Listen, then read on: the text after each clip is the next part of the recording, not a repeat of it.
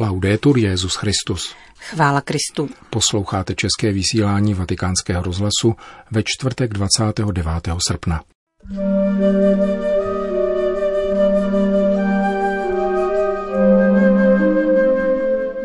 Ve věku 95 let zemřel v Římě kardinál Achille Silvestrini.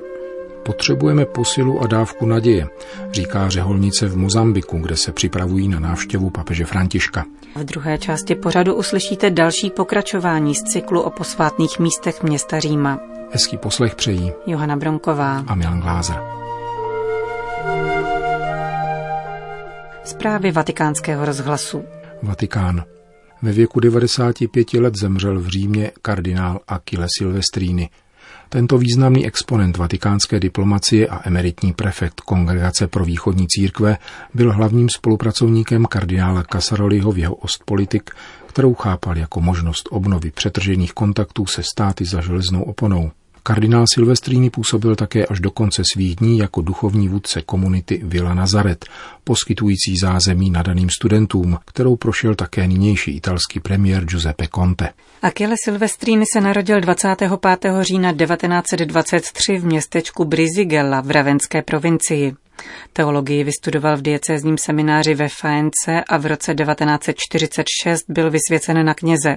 Na Filozofické fakultě Boloňské univerzity absolvoval rovněž obor klasických jazyků a následně na Papežské lateránské univerzitě získal titul obojího práva a sledoval kurzy na Papežské církevní akademii, školící budoucí vatikánské diplomaty.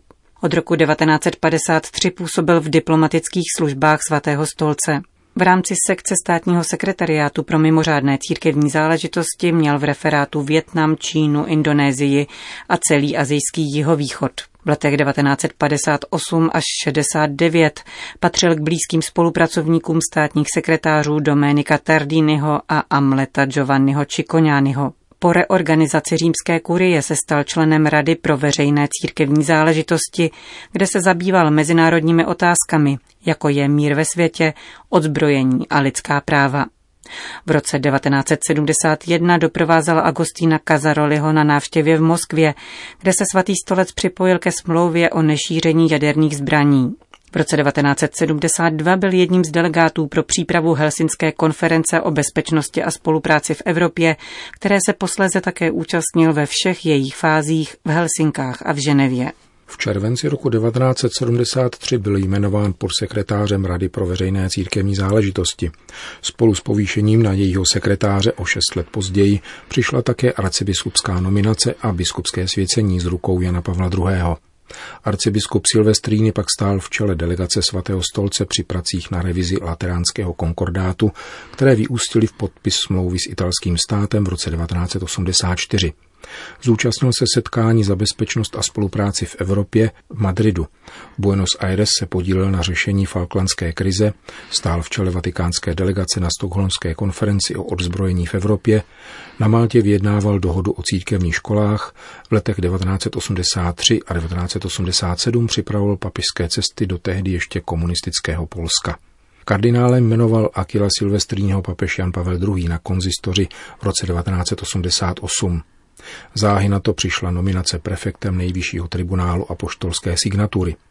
Po třech letech v roce 1991 stanul v čele Kongregace pro východní církve, kterou vedl do roku 2000.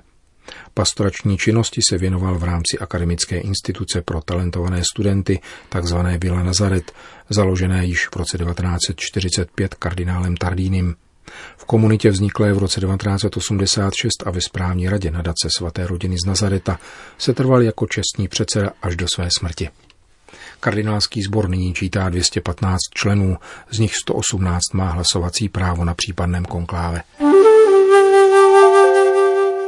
Mozambik. Kopou studny stavějí školy, podporují vzdělání žen. Mozambik je jednou z nejchudších zemí Afriky, proto hlásáme evangelium také skrze konkrétní díla milosedenství, říká v rozhovoru pro vatikánský rozhlas polská misionářka sestra Hanna Kulaševská, která v této zemi pracovala sedm let. Papežova návštěva pomůže, aby obyvatelé Mozambiku pocítili svou přináležitost k církvi. Je to velmi důležité, protože se často cítí daleko od světa a osamocení ve své bídě, říká řeholnice z misijní kongregace služebnic Ducha Svatého. Místní církev se potýká s mnoha těžkostmi, včetně nedostatku místních povolání a potřebuje posilu a dávku naděje, říká se Strahana. V situaci materiální nouze pomáháme lidem na různých úrovních. Zejména jde o zdravotnickou oblast a výživu. Mnoho misionářů se stará také o vodu. Kopou a budují studny, aby pomohli řešit stále větší problém přístupu k vodě. Čistá voda je v Mozambiku skutečný poklad. Lidé často pijí špinavou vodu čerpanou z řek. Naučila jsem se od nich šetřit každou kapku vody. Říká polská misionářka. Sestry z její kongregace se v této chvíli nejvíce angažují na poli výchovy a vzdělání. Máme předškola, máme založenou školu. Máme školku a školu. Vytvořili jsme knihovnu, aby děti měly přístup k potřebným knížkám a mohly se tam učit. Velmi se angažujeme v katechezi a formaci dětí, mládeže i dospělých. Vedeme internát pro děvčata z hluboké buše, která díky tomu mohou získat lepší vzdělání a všechno, co s tím souvisí. Dostávají příležitost rozhodovat o svém životě. Formace žen je velmi důležitá, protože jejich status je v Mozambiku nadále velmi nízký. Ponieważ ještě ten status kobiety je bardzo nízký rovněž v Mozambiku. Zdůrazňuje sestra Hana Kulaševská. Jak dodává, misijní služba ji naučila prostotě a otevřenosti k druhému člověku. To, co zobaczyłam v těch lidях v tom kraju, to je taká prostá víra i zaufání Bogu. Zapůsobila na mě prostá víra Mozambičanů a jejich důvěra v Boha. Jsou to lidé, kteří každý den bojují o kousek chleba, o svoji budoucnost. Na druhou stranu se o dalekou budoucnost nestarají, žijí přítomným dnem. Obyvatelé Mozambiku jsou také otevření k druhým lidem a jiným kulturám, takže v této zemi nejsou větší problémy v mezináboženském dialogu. Papežův příjezd do jejich země je pro ně důležitým znamením, že jsou v srdci církve a určitě ho přijmou velmi srdečně, protože pohostinnost je jednou z charakteristických rysů obyvatel Mozambiku.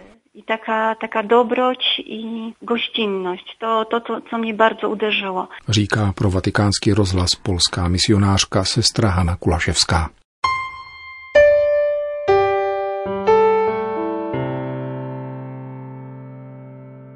Itálie. Augustinovo zapálené hledání pravdy a Boha, cesta jeho konverze, je pro každého nás vzorem, protože také my jsme neustále na cestě obrácení. Také my hledáme, jak dospět k logu, ke Kristu, k Bohu učiněnému tělem, kterého se můžeme dotknout, vidět svýma očima a milovat řekl kardinál Robert Sarach při oslavách ke cti svatého Augustína nad jeho hrobem v severoitalské Pávii. Prefekt Kongregace pro bohoslužbu a svátosti mluvil o svém zvláštním vztahu k tomuto velkému církevnímu otci, který byl podobně jako on Afričan a může být vzorem obrácení pro současný svět. Svatý Augustín si totiž Boha zamiloval pozdě. Po celé své mládí hledal štěstí bez Boha. Po této stránce se podobá dnešnímu člověku, kterému se zdá, že se může bez Boha obejít. Celá naše společnost, jak připomínali poslední papežové, se zařizuje tak, jako by Bůh nebyl. Žije v tiché apostazi a relativismu, konstatoval kardinál Sarach.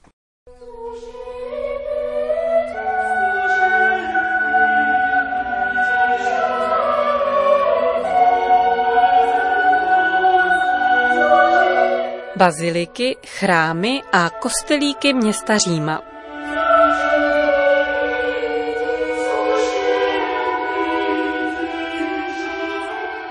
V minulém díle našeho cyklu jsme dospěli v pouti dějinami svatopetrské baziliky do doby Karla Velikého na počátek 9. století.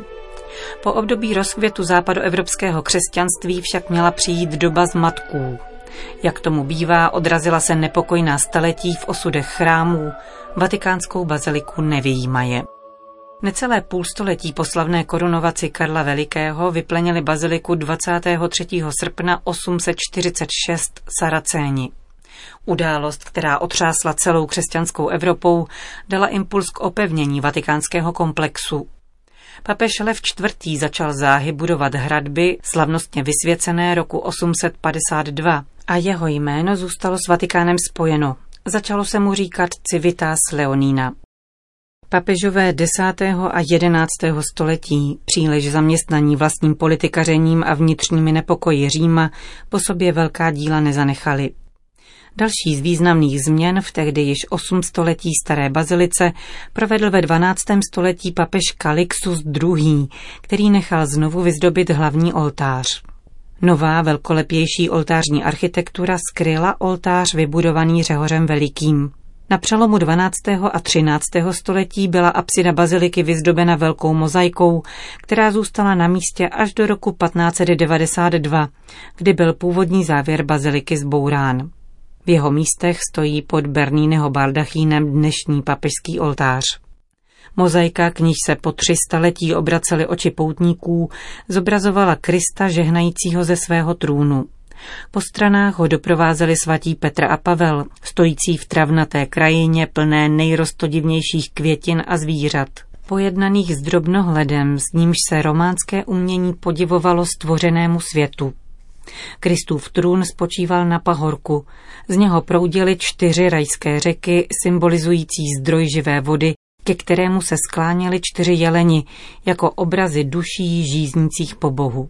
V širokém pruhu pod scénou vycházely ze symbolických měst Betléma a Jeruzaléma ovečky směřující k centru, kde na trůnu stál beránek boží. Při něm pak po stranách zobrazovala mozaika objednavatele výzdoby papeže Inocence III. a z druhé strany alegorickou postavu římské církve. Fragmenty dvou naposled jmenovaných postav se zachovaly v muzeu města Říma jako jediné kusy velkolepé mozaiky spolu se zobrazením Fénixe, legendárního ptáka, který na konci života schoří a znovu povstává ze svého popela a který se proto v představách křesťanů stal symbolem věčného života.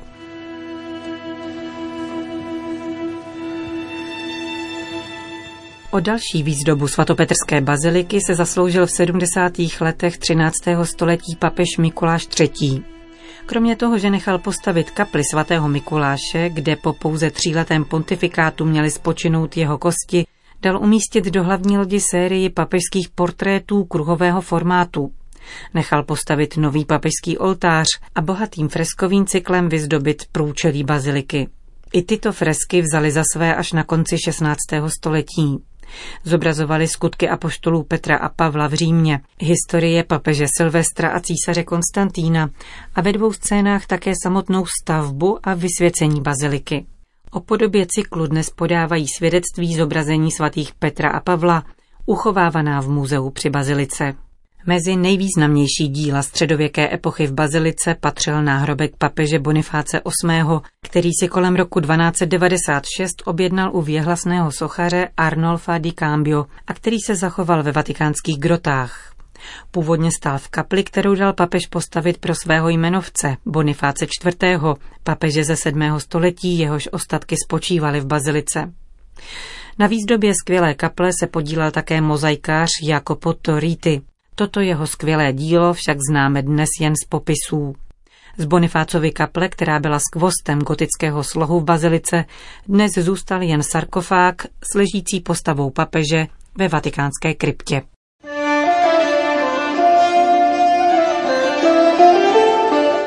Ve 14. století papežové sídlící v Avignonu o baziliku příliš nedbali. Přesto však nemůžeme tak docela hovořit o století úpadku. Zasloužil se o to zejména kardinál Jakopo Stefanesky, kanovník u svatého Petra a mimořádná osobnost římské kurie. Jeho zásluhou vznikl velký deskový oltářní obraz pro hlavní oltář, dnes k vidění ve vatikánské obrazárně a slavná mozaika na vyčeli od ještě slavnějšího malíře Giota.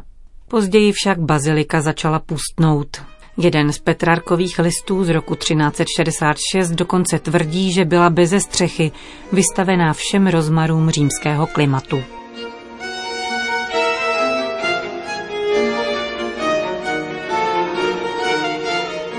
Slyšeli jste další část cyklu o posvátných místech města Říma. Končíme české vysílání vatikánského rozhlasu. Chvála Kristu. Laudetur Jezus Christus.